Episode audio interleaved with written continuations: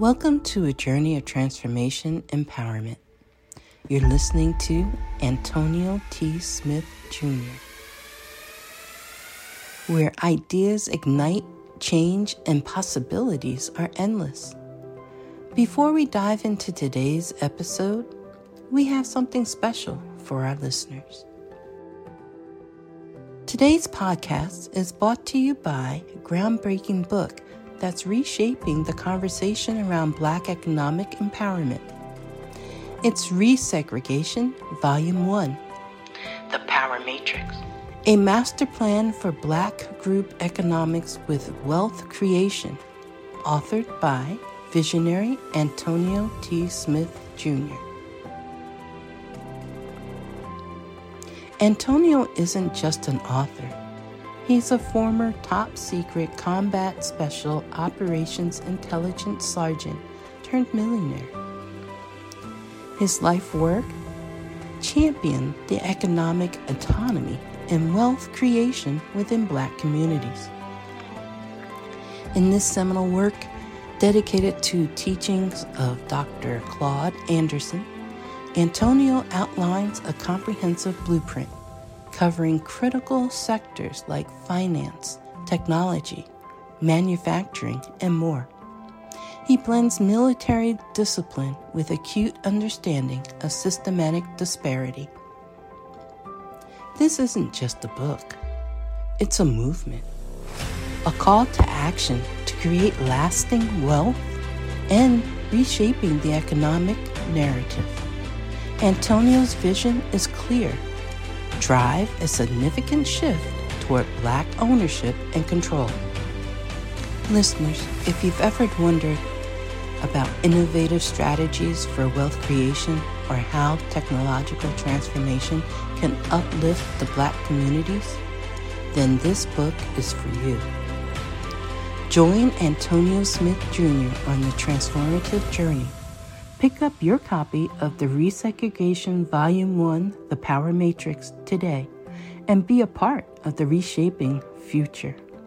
Now, let's dive into the episode and explore the possibilities that await us.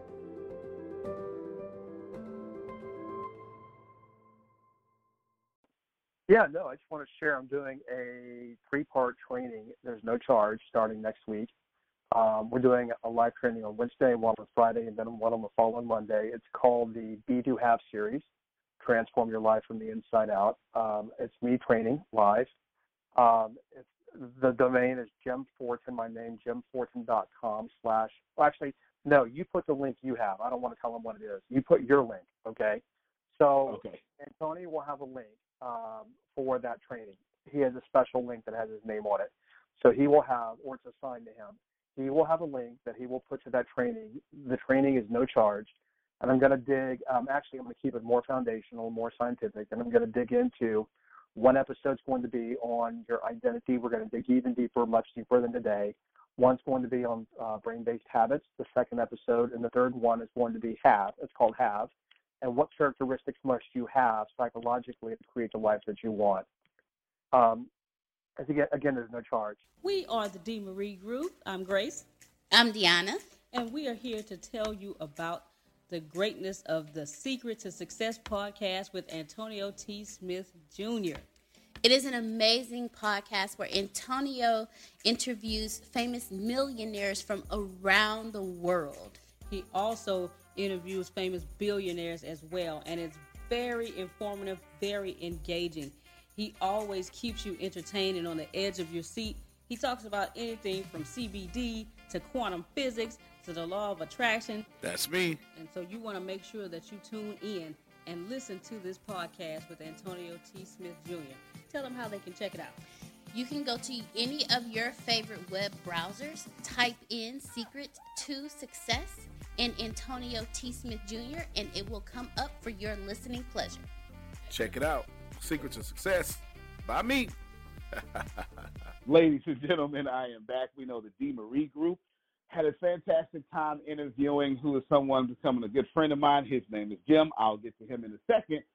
That podcast is now up. So you should go back to I think it's season five, episode fourteen. It's up right now. Go listen to it because you want to have credence about what we're about to talk about and go backwards so you can fall in love with my main man. I do have a guest. Man, I want you to introduce yourself again to this beautiful audience we have here. Hey there, everybody. Uh, glad to be here again. So, did you say you want me to introduce myself, or are you going to? Yeah, yeah, yeah, because you already did such a fantastic job last time. So I'll just let you go ahead and freestyle a little bit. All right, you caught me on track there for a second when you, you said that. So, sorry, guys, I stumbled there. My name is Jim Fortin. I am a subconscious transformation coach. I have done this for a lot of years. I've worked all the way from Main Street to uh, to Wall Street. I've worked with celebrities, Olympic athletes, royalty. I've done this all over the world for a lot of years. I help people transform their life from the inside out. My background is that I'm a master hypnotist. Not only that, is I am also a master practitioner of neuro-linguistic programming. So what I do is I weave brain science and deep psychology, transformational psychology together to help people create long-term, core-level, lasting change. So that's the short version of it. Basically, I'm here to help you start transforming your life today. Fantastic. That's why I had him do it himself, ladies and gentlemen. This guy's a rock star. Jim, before we get into all the great stuff, man, you absolutely slaughtered last episode with my team. It was you really did, man. It was fantastic. Could you give us your own thoughts about what you talked about and some key elements that you would like people to go back and listen to again? Ladies and gentlemen, I want you to go listen to it, but then I also want you to listen to this one hear what he's saying, then go back and listen to it again so your subconscious can catch more from what he's getting ready to tell you right now. So, what frame of reference, what lens would you like them to go back and listen to the last episode in?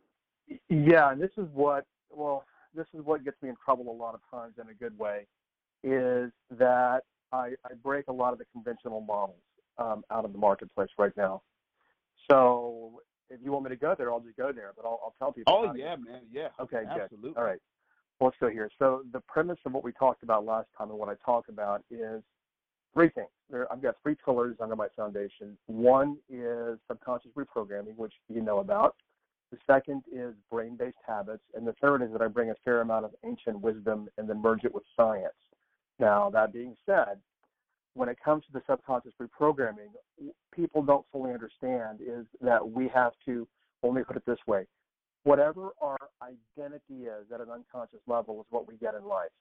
Now, here's where it becomes a little non-conventional and a little counter to what a lot of, of what's out there is that a lot of people teach things like you got to work until your eyeballs bleed and you have to hustle and you have to grind and all this kind of stuff.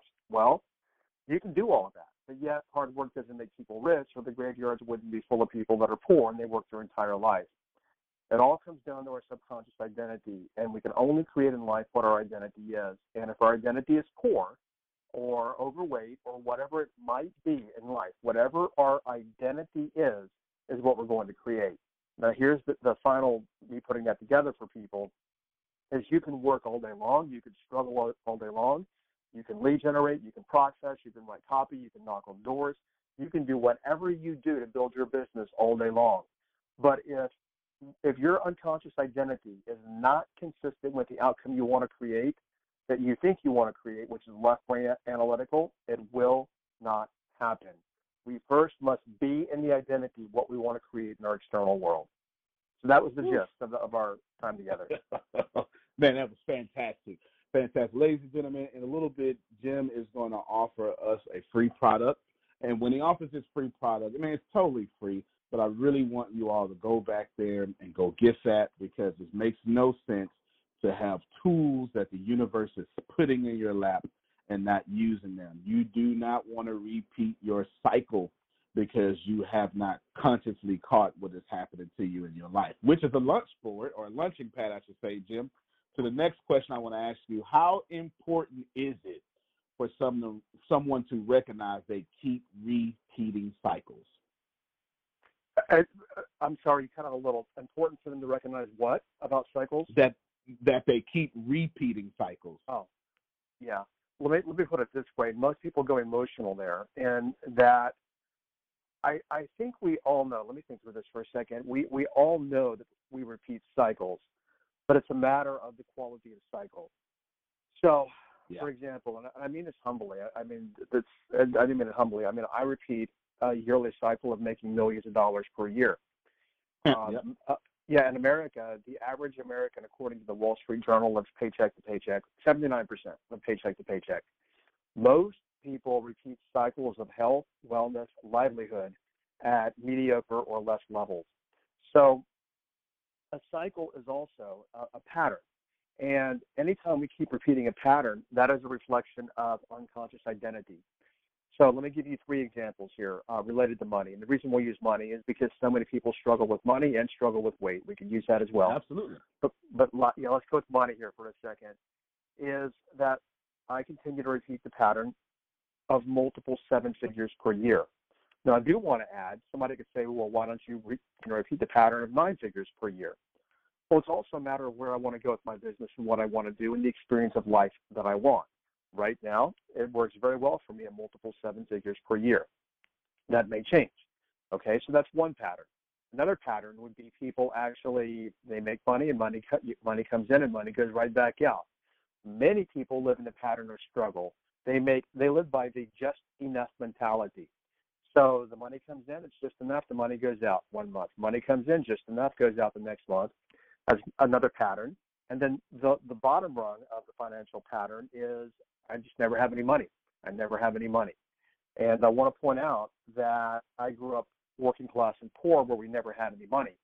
So a pattern that I learned for a lot of years is a paradigm that I learned is I have to work hard, I have to struggle, I have to bust my rear end, I have to work until my eyeballs bleed to make money. I have to work for money. This day and age, I get paid multiple thousands of dollars per hour even to hop on the phone with anybody. And that's not work for me. It's very easy. So most of us see the patterns as the as what the sick and tired pattern. I'm sick and tired of working and working and working and working. But I want to share with anybody, anytime that you actually keep having the same thing show up in your life, you're living in a pattern. And that pattern is a reflection of your unconscious identity. That makes sense, right, Antonio? Yeah, that makes plenty of sense, man. That was fantastic. Thank you. I'm not. I got, I got like eight places to go from there. Yeah, yeah, yeah, wherever you wanna go. Yeah. Got an hour. Okay, sweet, sweet. Let's.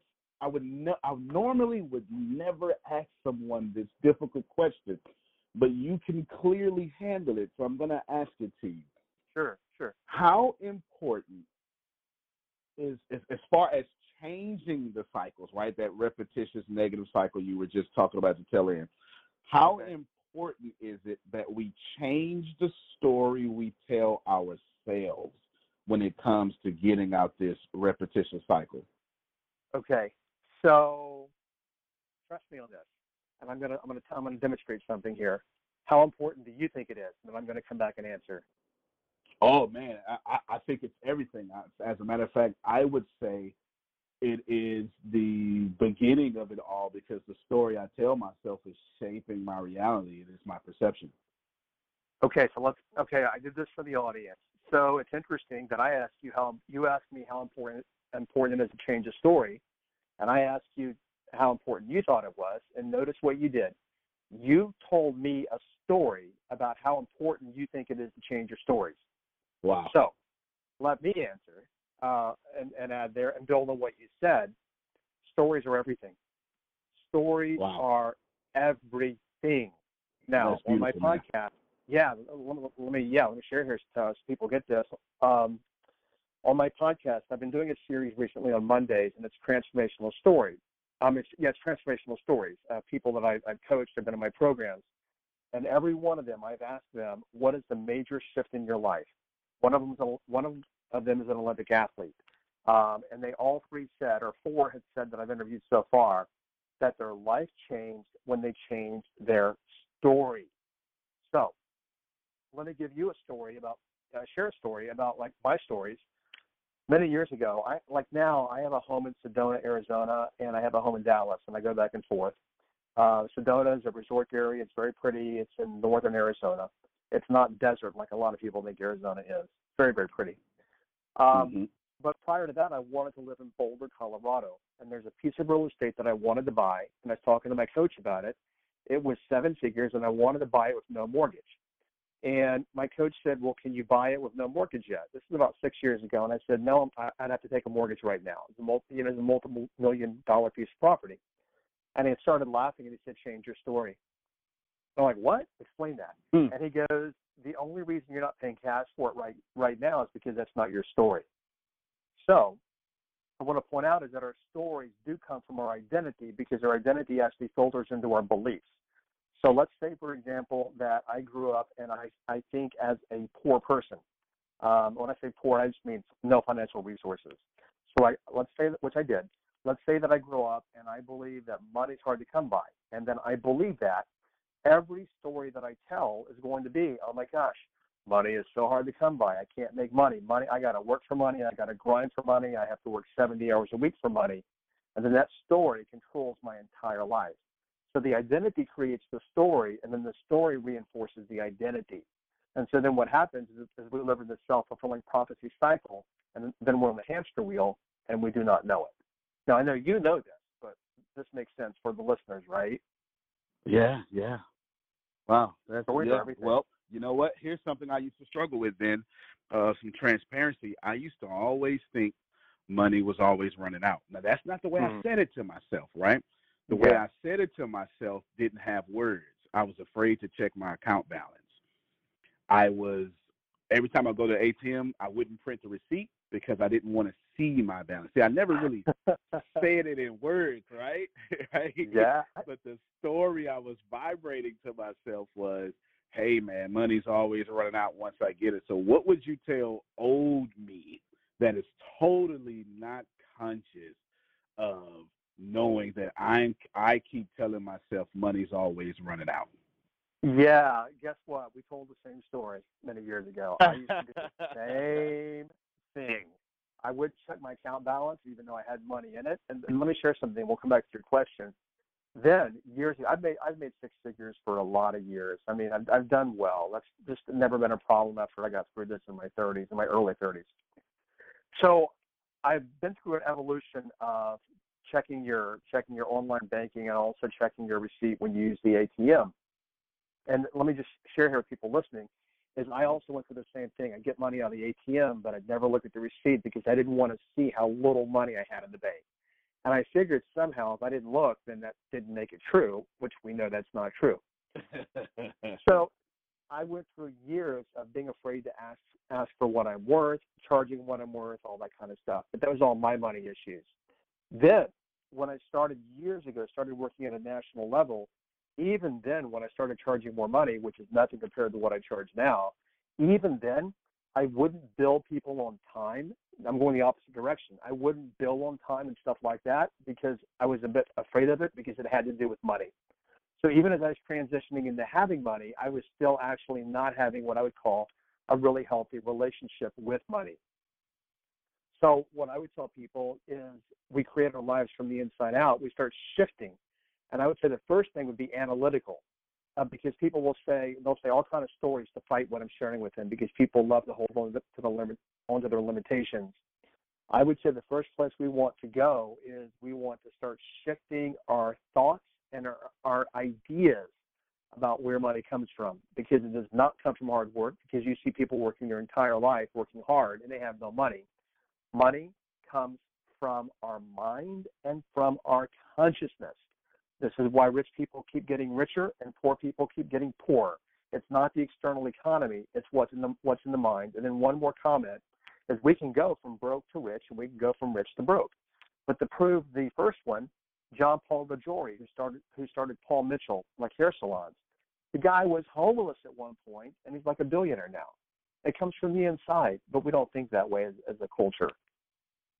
No, yeah, all facts, man. That, that, that's completely facts. And I'm gonna tell you what woke me up. I was, I was with Tony Robbins people just just by happenstance. I mean, I don't even have a, a real relationship with Tony Robbins, or I mean, I just do some of the stuff you do, and right, we kind of cross paths. And I'm Yeah. talking to this thing. one guy. Yeah, exactly. And I'm talking to this one guy, and he, by just universal divineness, made me realize that I have so many inappropriate thoughts about money because I couldn't get out of six figures. I just couldn't. It, for the Mm. life of me, I couldn't get out of six figures. I'm the same thing you said.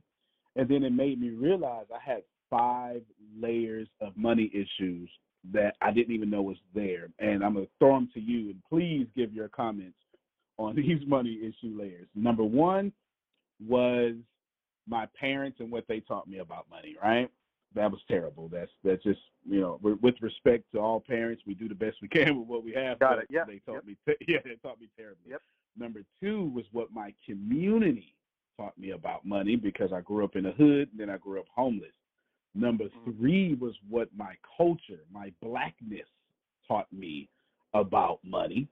Then number four was what my country taught me black people belong in money. Mm. And Wow. number five was what my church taught me about where I belong in money. So I would love, I had to break all five of these layers just to get to a million. I would love to hear your your professional thoughts on that because, man, this is a fantastic conversation. Yeah, thank you, thank you. I appreciate. it. I've been there. Uh, so I grew up uh, small town Texas, farm boy, working class. Um, my podcast this week actually is on working, I believe, and we're told. I mean, we're told to go work and work and work, and I would get up at five o'clock in the morning and I'd go feed the cattle. Um, we're completely different socio, um, not socioeconomic. Well, no, we are the same socioeconomic, uh, different ethnicity, but everything's the same to me. I mean, we're the same Yeah. background to some degree. But let me. I wasn't homeless, but let me keep going here. I was taught to work really hard. My dad was an auto body repairman. I think they call him collision repair specialist these days. Um, he made probably today, which would be about fifty thousand dollars to support a family of five. We were very much working class. So I grew up learning that, and I and I grew up in the poorest county in the nation. So we were actually working class, and we were rich compared to all of my friends who were all on public assistance. But back as a kid, I didn't know. I I, I didn't recognize that we were poor and they were poor. We just know I didn't know whenever I had any money. yeah. So I grew up um, in a world where money was hard to come by, and only rich people had money, which we were not.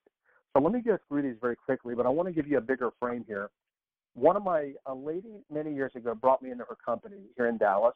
She was a Dallas business icon. She's about 80 now, but she's she's one of the most influential business people in Dallas. She owned the second largest private real estate company in Texas. Um, very, very well known lady. I mean, she's friends with H. Ross Perot. And the reason I mention that, that's the level she plays at.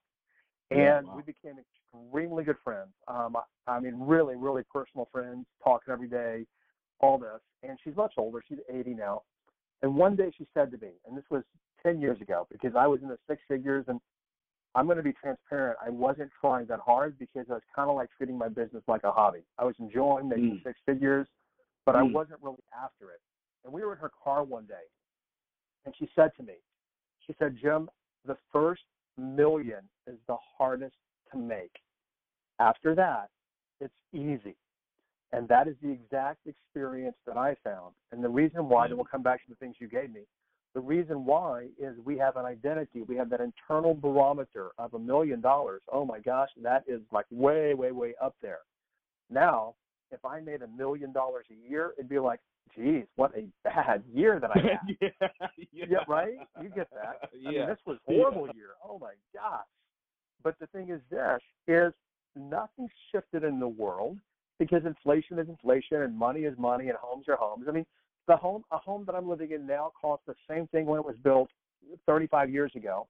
But it's not the same dollar amount, but it is when you adjust for inflation and cost of living and everything else. Mm-hmm. Pretty much to some degree, not not 100%, but things just cost what they cost, but it's inflation that changes the external value of it. So we live in the same world that I lived in when I was making six figures a year. Now I'm making multiple seven figures for the most part. What shifted is my internal identity. And when that shifted to being a multimillionaire, everything else changed. So we get, I know you get that, but that makes sense before I go back to your question, right?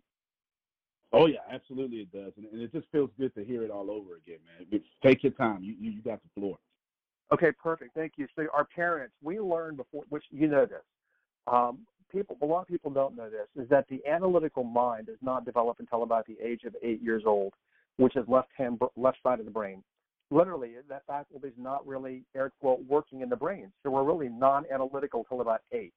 So whatever we learn till about the age of eight years old as children, we become that. So if we're we are taught poverty, we become that. If we grow up in Wow. poverty, we learn that as the way.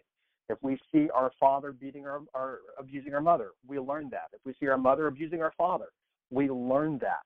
Literally, there was a psychologist, and even Plato said it to some degree, is give me a child until the age of eight, and I will own him for a lifetime.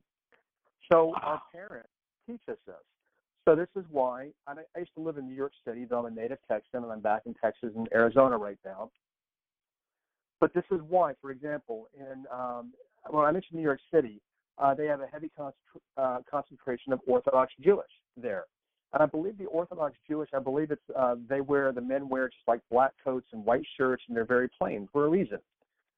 The reason I mention this only as an example is I've never seen one of these boys at seven years old who is Orthodox Jewish say, you know, hey dad, I thought about this Jewish stuff. Eh, it doesn't work for me. I'm going to be Catholic. Doesn't happen. This is why generally, not always, but if our parents are Jewish, we're Jewish. If our parents are Christian, we're Christian. Yep. If our parents are Republicans, we're Republicans. If our parents are poor and struggling, we're poor and struggling. Telling a very personal story. Uh, my my brother that I grew up with, we don't talk anymore uh, because he, he's he's not a healthy individual. Um, Yeah. Meaning he's on his fourth DUI and uh, he's been in jail for for just the various things. Not Yep, not me and my somebody brother the that we same way. really yeah, we just don't connect. And last night, of all, all nights, I went to look for him last night on Facebook, and he's still there, and he's still drinking and all this kind of stuff. And that's great. I mean, I, I wish him a long, healthy life, as long as he doesn't hurt anyone or himself. And I looked at some pictures of him, and I'm like, you know, we grew up in the same household. Here he is living in a mobile home that's all beaten up and worn down, beer, literally like you'd see on TV, beer cans all over the place. He had pictures of it on Facebook. But yet, I'm living in multi-million dollar homes. What's the difference? You had the same mom and dad. But you know what? I broke out of that cycle. He stayed in the cycle. I broke out of the cycle. And I want to make clear, Antonio, I am not judging him. This is his karma, his path, his life. I wish him well. I just want to say Oh, that. yeah. I mean, I'm not, Oh, yeah. I'm not Oh, yeah. saying, oh, he's bad, or I'm not saying that. But you know, we made different choices about the experiences of life we wanted.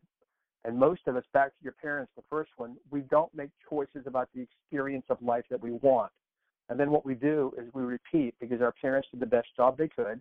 We repeat whatever limitations they taught us, we repeat them over and over for a lifetime. So that's your first one. Any, anything you want to add there?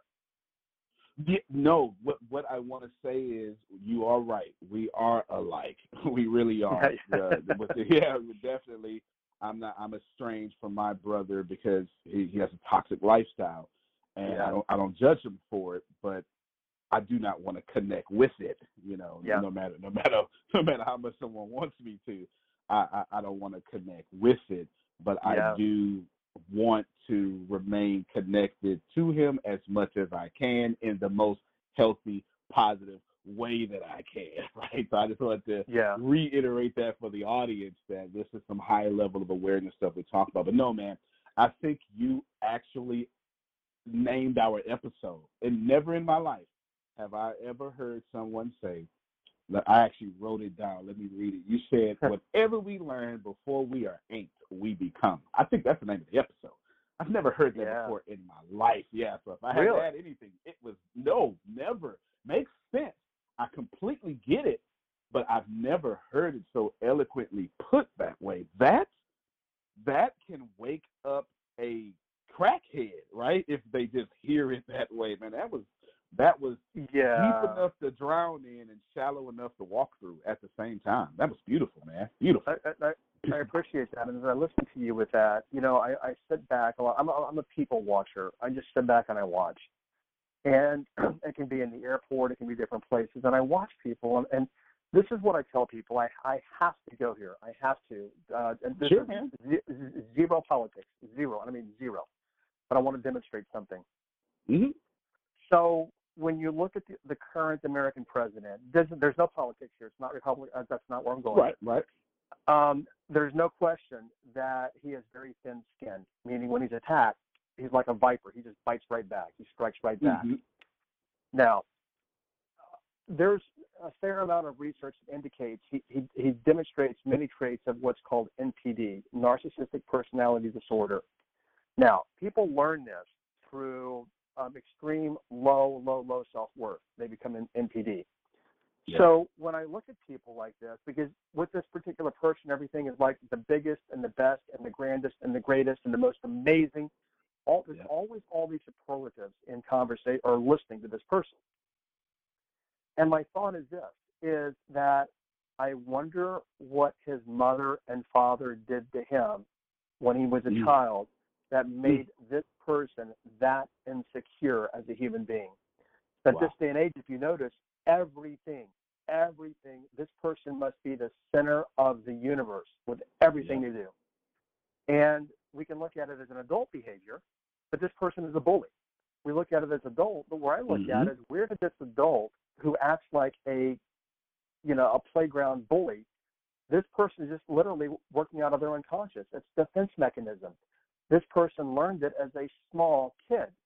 But just like all of us, we all learn from our parents how to be in the world because you talked about community, which reinforces parents. Yep.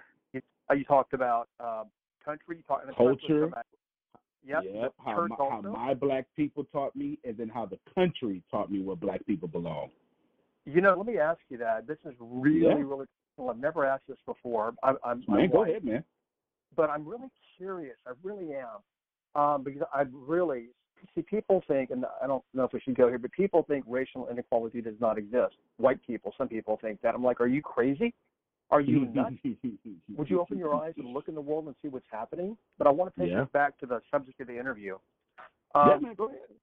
we as human beings, we tend to, to rally our wagons like in old um, Indian, cowboy Indian time. We, we rally our, our wagons around community, culture, ideas. And then a few years ago, I asked somebody on Facebook that I'm connected with, she's black, and I said, Are black young men taught differently than white young men, do you think? And she said to me, and literally I almost wanted to cry when she said it, and I don't know, this is just her, but she said, Black men in my family have been taught to be weary of the police. Is oh, that yeah. true in the culture? You know what? Not only is that true, I went live on Facebook. So I homeschool my boys. They're 10 Mm. and they're seven. And um, my, my my wife, black, obviously, and well, not obviously, but black normally. Sure. And they're three and they're five, and we're driving, and I watch the five year old tell the three year old to duck down in the car seat. Now, where in the hell did they get that from? Because I know I didn't teach them, right? I know I didn't Yeah. teach them, and and me and my we're, we're not. It's it's, it's kind of different now. Me, me and I've moved on, but we're very good friends. But we went in the same place in awareness, and I'm trying to figure out. So I asked her, "Who's teaching them that?" Just in a regular conversation. Sure. She Sure. couldn't figure it out. I couldn't figure it out. They can't tell us. So it had to be culture. It had to be community. Somehow we have taught them to be a genius at five and three to duck Mhm. from police. Right? And so, yeah, it's absolutely facts. Absolutely. My five year old waved at the three year old and pushed him down in the car seat, and together they geniusly avoided the white police. That is I think fact. this is yeah. This is the most powerful conversation I've had on a topic I didn't plan to go to, but people seeing that we learn at a very early age. And your dad, your role as a father is, is to, to show them that it's not because what, how, for the most part, what we hold as our identity is true for us. So I think it would be it serve you well as a father, as you know, to actually help them evolve to a place where they're not living from that identity even into teenagers or adults anymore. Yep. But that Yeah. I've never I've never had an interview done one done on one where we've gone into an example that poignant of how culture teaches us. But let me let me give you an example to tie that just Please. powerful. Is I tell people, and this makes some people mad, and that's okay. It's no big deal. It's not even controversial, That's I okay. think. But, This, this podcast does that a lot. That's okay. Oh, okay, okay, all right. But growing up in a small Texas town, we were marched out um, every morning before school. We were marched out to say the Pledge of Allegiance from the time I was in kindergarten till Yeah. 12th grade. And I tell people now, like in one of my habit programs, I have a picture of, of some kids saying the Pledge of Allegiance, and they're probably kindergartners. And there's a little boy up front, you can see very clearly with his hand on his heart. And I said, Do you think this kid even knows what the word allegiance means? I mean, he's five years old. Mm. This kid is being indoctrinated. He's being indoctrinated into a belief system that most likely he will carry for the rest of his life. And it wasn't even his, it was given to him. And that's what I tell people about our childhood. Our childhoods are given to us. We cannot question because we cannot analyze. And then whatever is given to us, no matter how positive or how toxic, it's given to us. And that's what most of us become throughout our entire lifetime. Whew. I didn't know we were going to go Wow. this far. You know what? You know what? And, you know, and let, let's stay here, ladies and gentlemen. Uh, please, we're going to in the show notes. He has an offer. It's going to be the first thing you're going to see. By by all means, please do yourself a favor and go get his free offer. But we're going to ride the energy to this this conversation because I can tell Jim's an active listener. I'm an active listener, and we're not going to stand in the way of what's happening right now. This is fantastic, man. I Yeah. want to go that backwards, just backwards a few seconds. Now let's Sure. talk about the five-year-old kid with his hand on his heart. Now you and I both know that the that behavior. I'm trying to be as political here as possible, right? Sure. Politically correct. that behavior breeds nationalism. Like we know this. I mean, this Yeah. is this isn't something we have to research. Some of this stuff is common sense, right? Public school, Yep. It just breeds nationalism. Not that there's anything wrong with pride in country, but we through through history, if you go to college, you learn about the age of the isms, and we all know isms are just, you know, when in actually this is bad. Period. Once you, I, I was trying to find a gradation for it, but once you put your belief in any ism and, and it becomes your identity, then you you you sit down logic and You're trapped. white people, yeah, white people become the devil, black people become apes, right? All sorts of stuff, right? You, you, stop thinking logically. You know, the laws of physics no longer apply to you because you're white, or the laws of physics don't even apply to them because they're black, right? We just say stupid stuff, you know, things like that. So I want to go back here. Five years old, I'm being indoctrinated. I'm getting ready to have that for the rest of my life how do I release that when I'm 27? Yeah, let's let's go there for a second. Is you said something that's actually brain-based, uh, research proven. Is what happens is whatever we own at an identity level, for the most part, whatever we have as an identity, um, we override our critical thinking because they come from two Yeah. different parts of the brain. Um, so our analytical thinking, our analytical brain is called the prefrontal cortex. It's the thinking part of the brain. But if I hold in my identity that I am a nationalist or a strong patriot, then whatever analysis that contradicts that will be ignored because it's not consistent with my identity. Mm. We see that right Mm. now in the Mm. United States. Um, we, to a large degree. Let's just be. Let's just call it what it is. We see it. Well, I don't know what it's. It's it's a division, a deep division in the United States Yep. right now. And what? And, by the way, I've taught subconscious persuasion and influence for 25 years, so I know how to get into people's minds. Mhm. The the the the the unique selling proposition, "Make America Great Again," that was crafted by Roger Stone, who's being under investigation right now. He also crafted that very same sentence for Ronald Reagan back in the 80s. If you. YouTube any of Ronald Reagan in New York City, you will see Ronald Reagan using that same that is those exact same words. Now, the psychology behind that, I'll tie it all back to your question, is if I, let's say I am a strong nationalist or I am a strong patriot, which means I'm an American, don't mess with America, I pledge allegiance to the flag, I go to football games, and I have to, st- all these things, if I am that, and then you tell me that the country that is part of my identity is not great, what I'm going to do is fight to make it great again, especially if you're the one who can make it great again. So what I'm going to do is I'm going to automatically align with your message, make America great, because it appeals to my identity and my highest value. So that's a Hmm. way for everyone listening that we can be controlled through the masses and by by people as the mass is all that people have to do is associate to it's called association, associate to identity. And if I want to move a mass of people, I just associate to their identity. And then I say we're being attacked. And then what that, that the same thing back in the 80s or for 50 years, nothing more than identity of the Soviets against the Americans. That's all it is. Yep. That's all it is. Because see, we were here pledging allegiance in the United States. Those kids over in Russia were pledging whatever they were pledging. We grow up, we become adults, and then the groups hate each other, whether they're Russian or black or white or Christian or Muslim or Hindu. Why? Because they're indoctrinated and- conditioned that way. Now, let me bring it back down to ground level and back to your question. So that demonstrates that wherever the listener is in their life, wherever they are, they have money, that's their identity. No money, that's their identity. They're Christian, that's their identity. They're Jewish, that's their identity. I mean, all these things are things that we learn. Then we carry, I call them paradigms, this model of reality we carry through our entire life.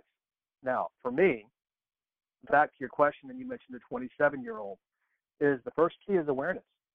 Is that, for example, your yeah. name is Antonio. Was that name given to you, or did you choose that name? Ah, it's given to me. But you've never changed it. How come? Mm. That's a very good question. It's Well, become my identity. Yeah, 99.999% of people listening were given their name and they've never changed it. And they accepted Wow. what was given to them. Well, Mm. they've accepted their entire life that was given to them by their church and their parents and their community and their culture and their country. And they live it. And it's like wearing eyeglasses. I'm in my 50s now, so I have to wear reading glasses. But you know what? When I'm wearing reading glasses, I never think, oh, I'm reading the computer screen or I'm taking notes through eyeglasses. They are an invisible filter. So we learn Hmm. the identity as a child and we live it as an invisible filter our entire life unless people listen to things like this now and they start having awareness of, oh my gosh, I'm in a bubble. I'm in a bubble and I'm trapped by my past. How do I get out of this? And the first step is awareness that most of our past was an illusion. Wow. All right. Okay. So, so let me let, me say, yeah, yeah, man. This is like, I feel I'm such a nerd, and this is this is like, I don't know, my favorite vice, and I'm getting all of it, right? Just just Yeah. you know, just, just high, right? This is great high right now that I'm having. just listening to you, it's it's fantastic.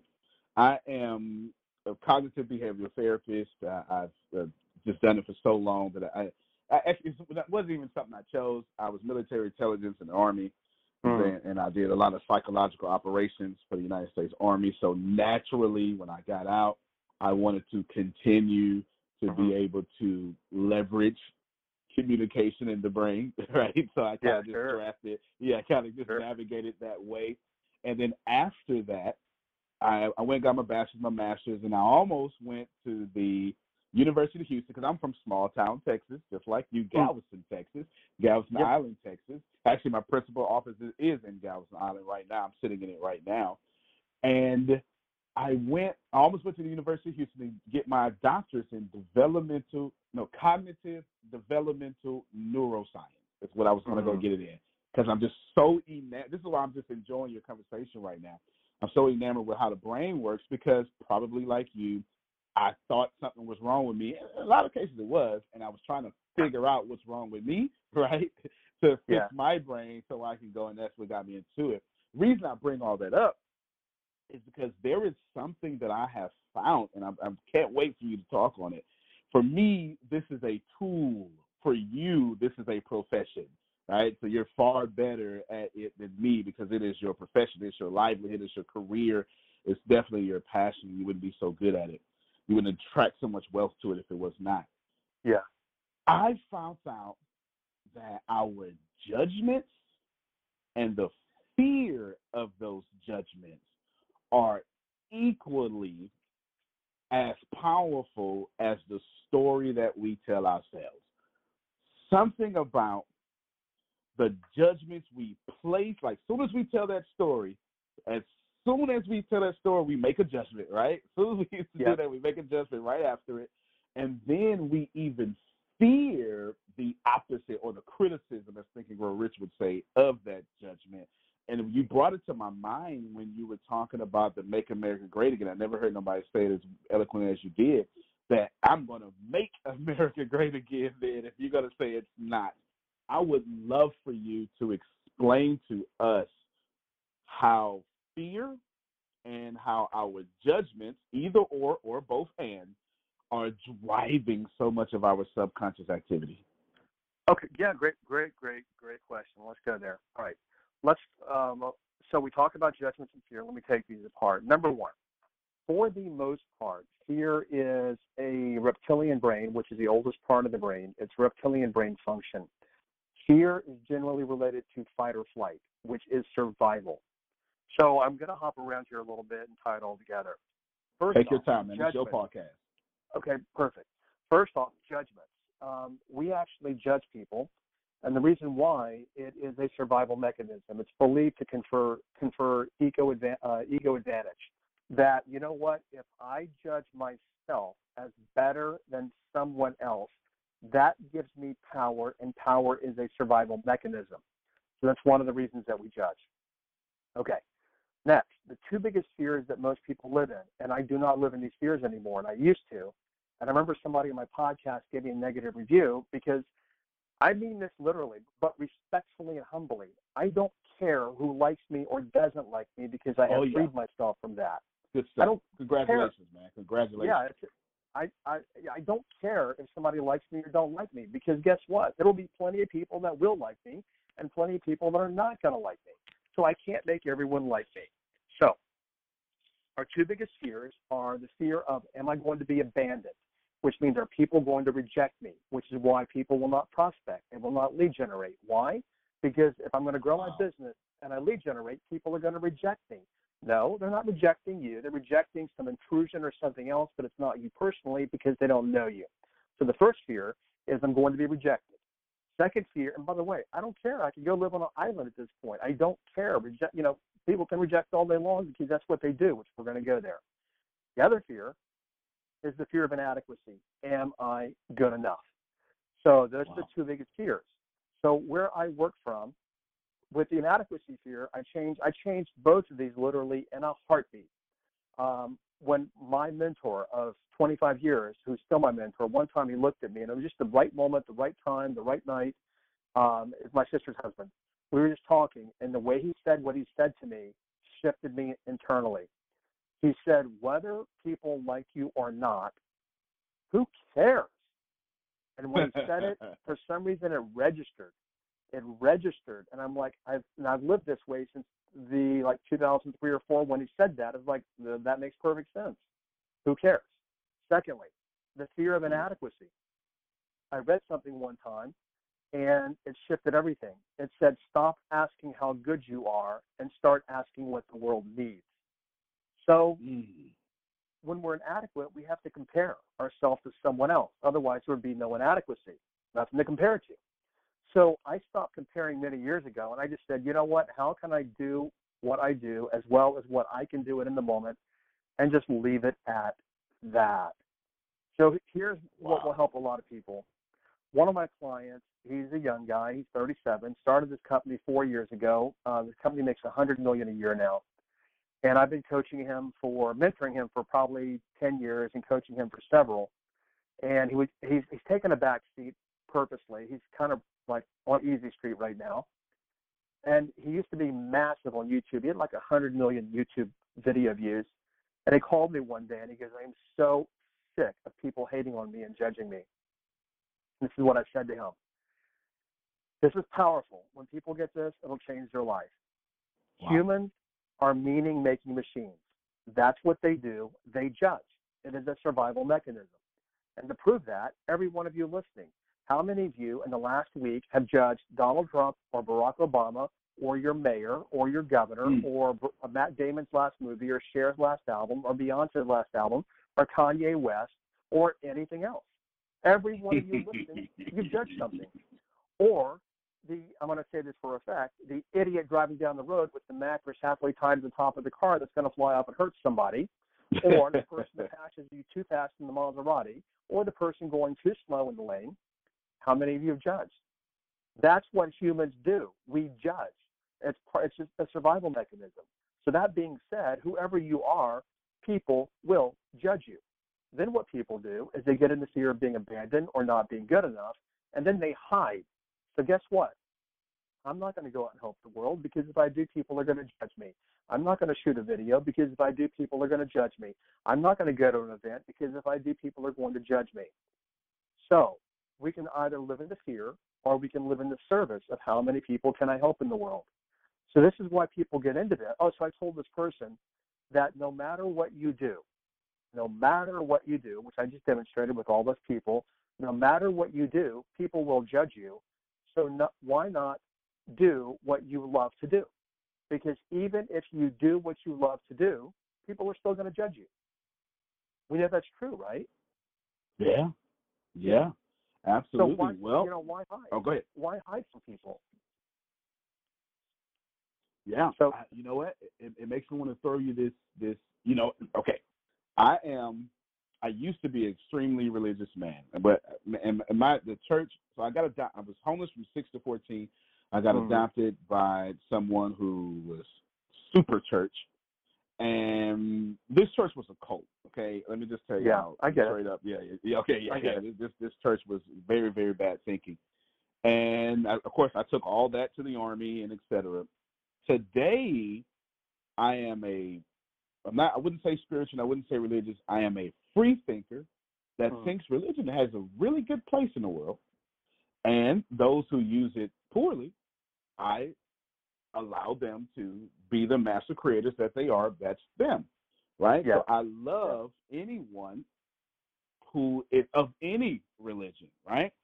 Yeah, and I I had a crisis when I became a millionaire. A mm-hmm. freaking crisis. Let me tell you. Life was perfectly fine when I was poor. I cannot stress this enough. And but same thing you said earlier with poor, I mean lack of resources. Okay. But I Yeah, also sure. had a poor mindset, right? I also had a poor mindset for sure. I was just fine with God denying me things and just fine with the fact that I didn't have to take responsibility for my life. There was something outside of me controlling things. And then boom, it happened. I break out this mold, I start making money. I you know, I got surrounded by a bunch of people. And I have this major crisis because I don't know where I stand in prayer anymore. Mhm. This is weird because this one my prayer so when my prayer life got messed up, it messed up my whole everything. Forget identity. It messed up everything because here's what happened. I used to pray for things. Well now my resources can do that.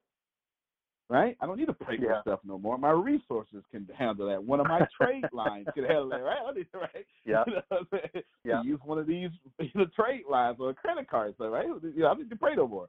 And that really, really put me in a crazy spot. I was like, wow, I don't need to pray. You know, who the hell am I? What what am I doing?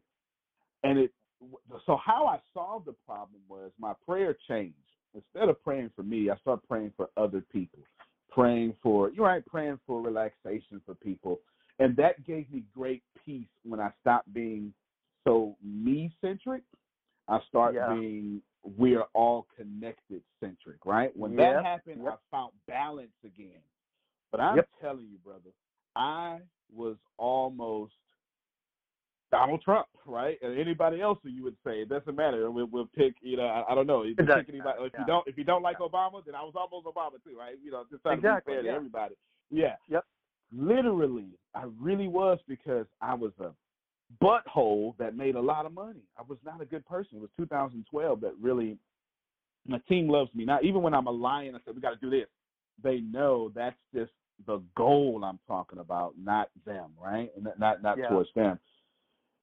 And man, I would love for you to process why I had such because I don't know why. I just know I got out of it.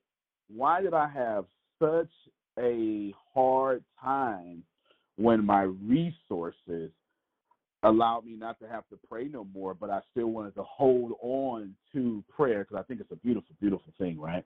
It actually, you know, it's a beautiful I thing. agree. I agree. Yeah. Wait, wait, wait, wait, wait. wha- So wait, let me yeah. take this apart. What happened there. And- Yeah, go ahead. timing. Okay. If you go back and you listen to what you said, you listen to your words as if you didn't know you. Your answer's in there. You Wow. exactly said, you said your exact words. I didn't know who I was anymore. Mm. Exactly what you said, which Yep. means you had the identity of you were a prayer. That's what you did, and that's who you were, and that's who Yep. you associated with, and the people you associated with reaffirmed the identity. When that got pulled away, it's kind of like somebody turns the lights out, and you're like, "Whoa, who turned the lights out? Where, where's the light? I Yep. can't see. I'm in a dark room. Where's the light switch? Where's the light switch? I can't see." Yep. And I hear lions and tigers and snakes around me, and I don't know where I am. That's exact. That's what you did. So then, what you did Yeah. is you actually refigured out. All of us, you're just working from a different identity today. Seriously, it's just different identity, Wow. Yeah. and you're you're right. actually separating. Well, tool like like praying. I think praying. Um, uh, here's most people pray incorrectly. They pray for Mm. something. The way that I use prayer, which I think uh, we should have reverence for, but the way that I use prayer is to give thanks for already having something, not for, oh my gosh, I don't have, I want. Because when you pray and you say, I don't have, but I want, you tell the universe you don't have it, the universe mirrors that back. When you pray and you say, thank you for the food or the, the, the million dollars or the Mercedes or thank you for it as if it's already done, you're actually telling the universe, thank you for delivering this, even if it hasn't shown up yet. So for you, yeah, go back and listen. Your exact words were, is I didn't know who I was. That is identity. Yeah. That got shifted. That's absolutely why you got lost. Yeah, no, you're absolutely right. And I got to think about it. I got to process that information because I had, I've got the money, and now is money my identity? Right? Is this is what I can do? And that I didn't want that. No- Nothing. There's nothing wrong with it. money's just a tool. You know this. I'm, I'm speaking to the choir Absolutely. here. It's a tool. Yeah, medium. yeah, Yeah. yeah. It's Yeah. just a tool. It has no value unless you're using it anyway. Correct. Right? Yep. Yeah, exactly. Man, this this is fantastic, brother. This this is fantastic. I am listening to you, and and of course, anyone with with our awareness, and, and let me just say to the audience, uh, and be as kind as possible. You don't get in life your intelligence. You get in life your awareness. It's it's really true, right? You can be highly intellectual, but have a low level of awareness, and you're going to get that. Like like Jim said, the mirror, the universe is going to mirror that awareness back to you, not your book knowledge, but your heart knowledge, so to speak, just for a catchy phrase people can put on Twitter. And, and a great example of that is what's his name, uh, the boxer Mayweather. Oh my God, he's such a Yeah. polarizing figure there, right? He is not a highly intellectual man whatsoever, but he makes far more money than me and Jim, and we're doing well combined, right? In a night, He's like this guy can do this in a night, in a what three minute round, twelve. So in forty eight minutes, this guy can do this. Right? It's, it's amazing. Yeah. What would you say to our audience when it comes to having a state of awareness? Actually, let, let me just say, let me rephrase that question for a better answer. How strong is self awareness in all the processes that you have been talking about on this episode? Great question. No one's asked that question. And I never know where a podcast interview is going to go until I talk to the, the host. And I, I feel them out where, and I see where they're coming from and well, who they are. They, they show me who they are very, very quickly. So I can, I can go way deep with a couple of final comments here. All right. Sure. So let's talk about awareness, for example. Most people live their entire lives, they- they're born, they die, they live their entire life like a hamster. And I mean most, and I do not mean that disrespectfully. Um, my generation used to be you go to school, you get good grades, you go to college, you get a good job, you work at a company for 40 years, you get a gold watch, you retire, you play golf, you kick the bucket. That was the paradigm, you know, years back.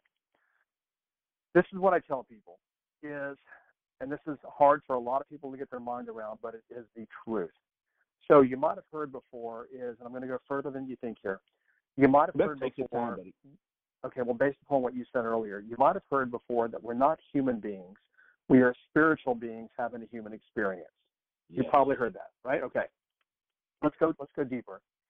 Is I t- and see we talked about religion earlier. Well, what a lot of people do, religion, the definition is anything that people believe in strongly. I mean, it could be a, a cell phone, could be a religion. Um, I watched something on Netflix last night called Wild Wild Country, and it was on Rajneesh Oh, show. so amazing. That is so, So- amazing. Yes, I'm on episode four. Keep going. Oh yeah, you're watching it too. Okay, okay. So this, Yeah. is, this is yeah. Okay, good. Yes, I was watching that last night. That's a religion. Now they say it's spirituality, but anything that people believe deeply is a religion. So then, what a lot of people do is they say, "Well, you know, I'm not organized religion, but I am spiritual." But then they make a religion out of that. What I tell people is this, and I even have it on my podcast, an episode, is that we are cosmic beings who are having both a spiritual and human experience. What I mean by that is let's go to Christianity. When you leave the body, you're going to go somewhere. Christians call it heaven. However, there, this is a fact of physics. When you leave the body, you are going to go somewhere. So that also means before you came into the body, you were somewhere. When you right. incarnated, you came from somewhere. When you leave, you go somewhere. We are cosmic beings. So, where I operate from is uh, the highest level of awareness. That, well, there's more, but this is where I operate from. Is that if I am a cosmic being, which I am, then I've got two roles on this planet.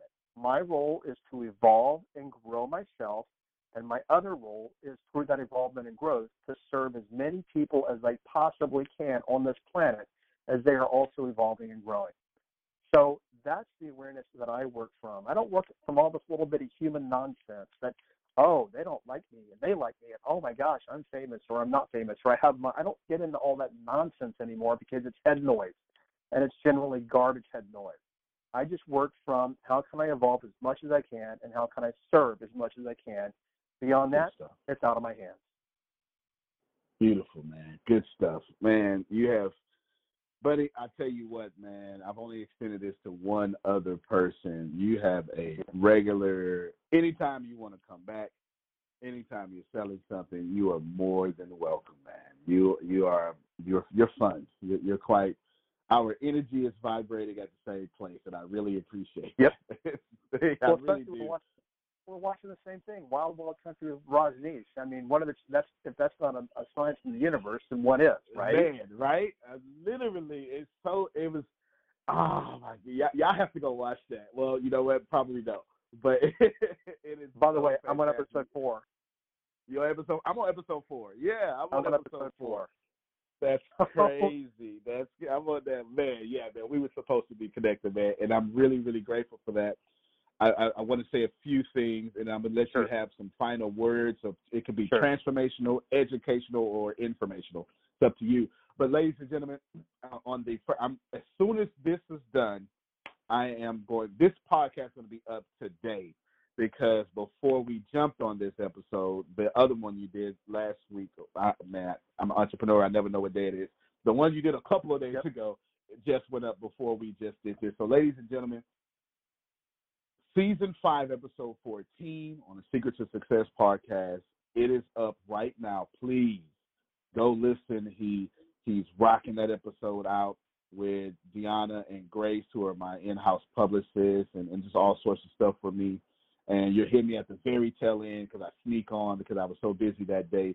And Sure. something Universal told me, hey, let's get him back again. And I'm so glad I did because this was actually more fun for me than it probably was for you. I mean, just, just amazing. I loved it. So yeah, so season five, episode fifteen, ladies and gentlemen, that's gonna be him. But this time in the show notes, what you're gonna see is you're gonna see where you can get his free offer first on episode 14, but then on top of that, you're gonna see his podcast link on episode 15 first. So you're gonna see his podcast link. I want all of my all of you hundreds of thousands of crazy listeners, do me a favor. Show notes, first line is his podcast link. Okay, I'm just putting the iTunes ones there. You can find the other ones right. I'm just putting the iTunes ones there. And if I can find any uh, uh, any other pop I'll put that there too. But first link is his podcast link, and then after that you'll see his free offer again on his website. But I just wanted to inform you all of that. I want you. I'm asking you as your leader. No, I'm just joking. I'm asking you uh, to go and subscribe to his podcast. Do him a favor, rate it as well. be listeners because abundance is meant to be shared. He agrees with that. Yep. I agree Yep. with that. And so share my abundance with him. And then all of you go out there and, I don't know, buy somebody some coffee at Starbucks and share that abundance too. And we'll start a cycle of duplication that raises the collective consciousness of this world. Jim, I have nothing else to say after that, buddy. I'm so grateful for you. Let's uh, let me. I'm gonna talk to you once we stop the recording. After that, just for a few seconds. But buddy, floor is yours. Have your own way. Take your own time. Whatever you want to do. Yeah, no, I just want to share. I'm doing a three-part training. There's no charge starting next week. Um, we're doing a live training on Wednesday, one on Friday, and then one on the following Monday. It's called the Be Do Have series, Transform Your Life from the Inside Out. Um, it's me training live. Um, it's, the domain is Jim Fortin, my name, jimfortin.com slash, well, actually, no, you put the link you have. I don't want to tell them what it is. You put your link, okay? So Okay. and Tony will have a link um, for that training. He has a special link that has his name on it. So he will have, or it's assigned to him, he will have a link that he will put to that training. The training is no charge. And I'm going to dig, um, actually, I'm going to keep it more foundational, more scientific, and I'm going to dig into one episode's going to be on your identity. We're going to dig even deeper, much deeper than today. One's going to be on uh, brain based habits, the second episode, and the third one is going to be have. It's called have and what characteristics must you have psychologically to create the life that you want. Um, again, again, there's no charge. And secondly, I guess what I want to I wanted to part with, I'm sure we'll chat for a second when we're done, is I agree with his final comment. Is our planet is in a very discombobulated place right now. Uh, things are happening that are, are not so nice. Uh, we live in a country here in the U.S., and this is probably going global, but that's re- very, very divided. I tell every one of my students that the planet needs us. Humanity needs us because the more that we grow and evolve and serve, and that's what I talk about is evolvement. The more we do that, the more we can serve other people on the planet. Because I don't have kids, but you have two kids, and I think what you say they're ten and seven now, or something like yes, that. sir. hmm And what I look at is what world are those kids going to be living in when they're 30 years old if we don't do things differently on the planet today with the way we treat each other and the way we treat the planet that we live on? Where are those kids going to be? So I look at where's the world going to be for the next seven generations and what can I do today to leave the planet better than I found it?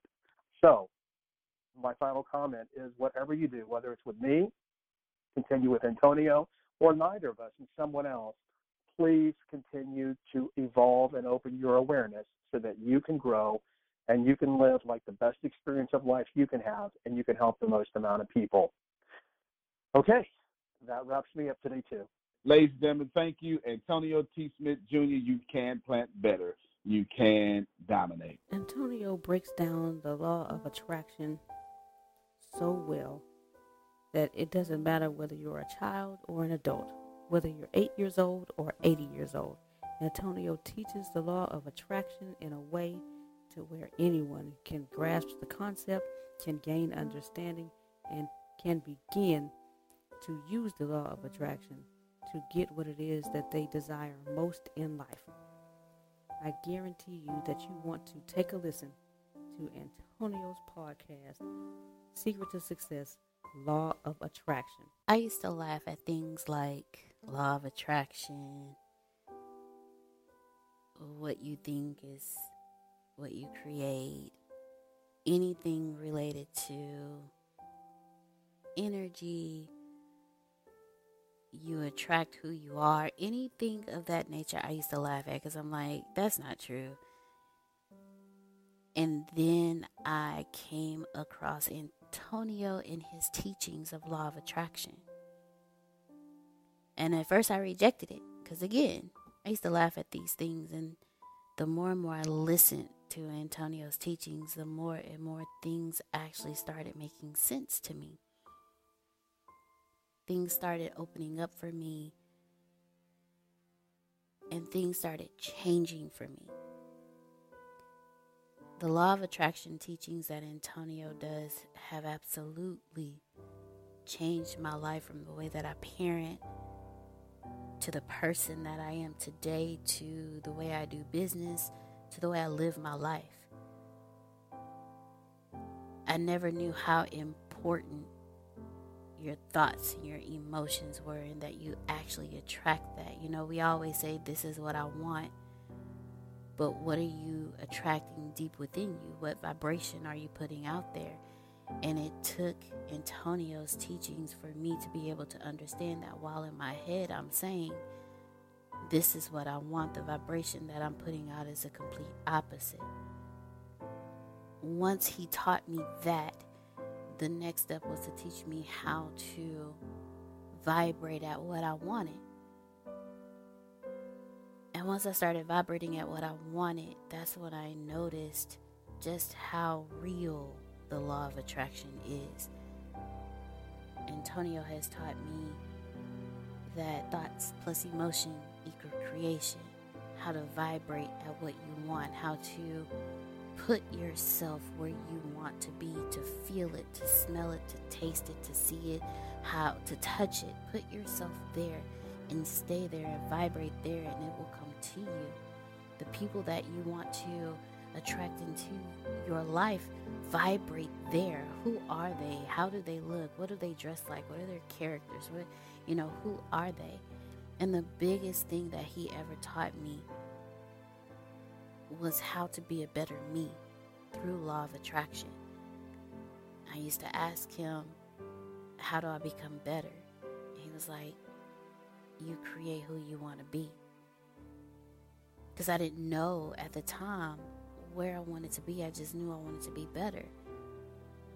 And he told me exactly how to do it. He said, Find the people who you are drawn to, find those who are where you want to be and start moving like they move. Study them. What I didn't realize was he was teaching me how to attract my future self. And in the process of doing that, even attract being able to associate with these people, be on the same level with them, be in the same atmosphere and network with them. And I have actually had the opportunities to start moving in that direction because he taught me how to attract that into my life. And learning the law of attraction through Antonio has truly changed my life. It has truly changed my success. It has truly changed who I am today. And while I am not perfect in the law of attraction, staying on top of and consistently listening to Antonio's teachings remind me every day to be grateful, to attract that into my life, to only focus on the outcome and attract only the outcome in my life and don't get stuck in the how and the why. Just focus on the finish line and I'll attract the finish line into my life. The law of attraction has made me a greater person. Know it will do the same for you. When the pandemic began, I had the biggest problem in the world not making money. The pandemic was actually quite a blessing for me as it almost made me a billionaire. I came really close. So the pandemic was a blessing. It was hiring people. And get this, everybody. I had 48 job positions open during the pandemic. $22 an hour with paid training. And I could not find a single person for two years to fit any of those 48 job positions. Hear me well. 48 job positions, $22 an hour, paid training. And I couldn't find someone, not one person, for those job positions. Now, is it because I hire slowly? True, but it's because I wasn't using ZipRecruiter, and that's a fact. I wasn't getting to the right people for the right position to fit my right culture. And there are so many different things that you can do this summer. As a matter of fact, you can free up as much time as you want to. But if you're not using ZipRecruiter, you're probably not going to free up that time if you're attempting to hire people. So, what is ZipRecruiter? What is probably the greatest job finder that's out there. And that's why you need Zip Recruiter. You need it so you can find the right candidates. Now, it's not that ZipRecruiter helps you find jobs. It's more accurately that ZipRecruiter takes your culture, takes your job, takes what you're looking for, and immediately matches them with the perfect candidate. And if the if it's if they can't find a perfect candidate, they will skip over that person and then give you the perfect candidate for you. ZipRecruiter uses one of its most powerful tools, which is the technology itself, to match the right candidates up with your job. You can easily review uh, their recommendations and easily review their recommended candidates and invite these candidates to apply for your top positions. Additionally, ZipRecruiter has a complete suite of tools that makes it easy for you to filter out, uh, review, and rate candidates. Four out of five employees uh, have been used by four out of five employers on ZipRecruiter. It is a blessing. And no wonder ZipRecruiter is rated number one hiring site in the world based on G2 satisfaction ratings as of this year, January 1st. My friends, soak up everything I said. It's not an ad. This is a personal testimony of how I found the right people to sit in the right seat on the right bus. Without ZipRecruiter, it wouldn't have been possible.